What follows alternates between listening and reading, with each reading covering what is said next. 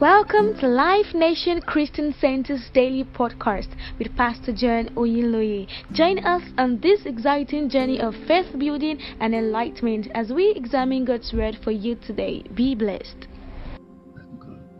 Good morning and welcome to today's episode on our podcast.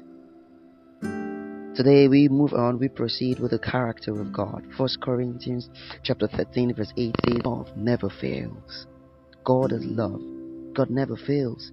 He is faithful for eternity. His integrity is impeccable. He will do what he says just as he has said it.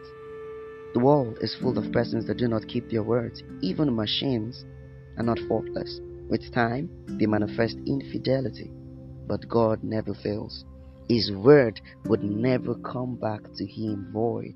He says what he means, and he means what he says. The Bible is replete of men that put their faith, that put their trust, I mean their trust in God and came back with a testimony. Every person that came to Jesus was healed.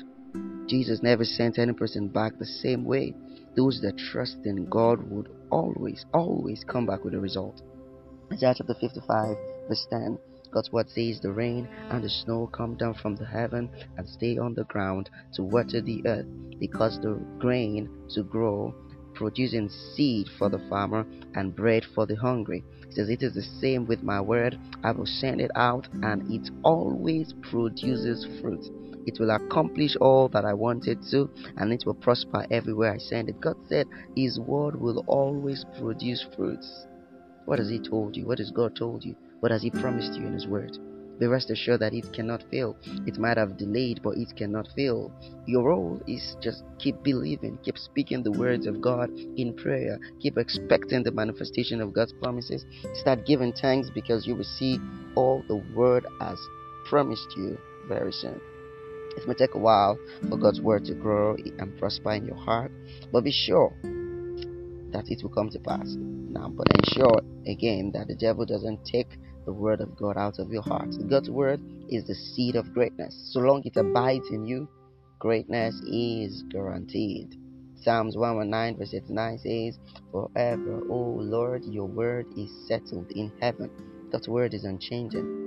He wouldn't make a promise today and change his mind tomorrow. God is not broke. He wouldn't say, Oh, sorry, my child, I didn't have enough resources to do it. I really wanted to do it, but I'm sorry, I'm going through economic recession. No, no, no. God is El Shaddai, the breasted one, the multi breasted one, all right, the all sufficient God. So he, he, has the ability to perform what he has said to you. He said he's going to supply your needs according to his riches in glory. So your needs are no more than the riches of God. Your needs are within the riches of God. You cannot need something that God does not have.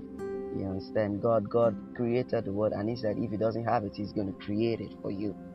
All right. It is not God that change. It's men that stop believing. Men give up on God. Men stop praying. Men stop, you know, fasting. Men stop reading the Word. Men stop hoping. You know, but faith does not give up. Faith never quits believing. Faith is dogged. Faith insists until you know he sees what he wants to see. reminds me of the story of a man called blind Bartimaeus.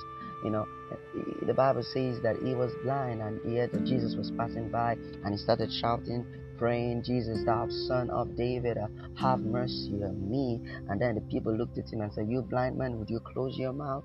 Can't you accept the fact that you are blind? Can't you relax in that level you are? Can't you just accept the fact that you are broke? Why are you calling on Jesus? What makes you think that Jesus is your solution? Stop praying, quit praying. You know, maybe just use your common sense. Just try to accept the natural. And you know, they tried to criticize him and told him to close his mouth. But you know, what I loved about that man was that the man had an attitude. The Bible says that when they told him to keep quiet, he kept on shouting a great deal. He kept on shouting. I think that was Luke chapter 14. He kept on shouting a great deal. Lord, have mercy on me. And then he got to the time and God, you know, Jesus stopped and said, Hey, call that man. And then they brought him to Jesus, and Jesus, you know, you know, asked him what he wanted. He said he wanted his eyes to be open, and there was it. He got his healing. He didn't quit.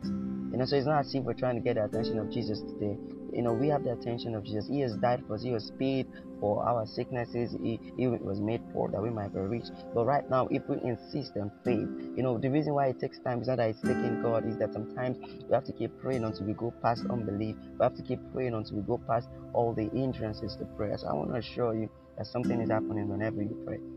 Don't stop believing. Don't give up now. You've come too far to give up. I want you to rest in God. Everything He has promised you will surely come to pass. I'm in faith with you for a mighty manifestation. You are blessed of God. Do have a wonderful day.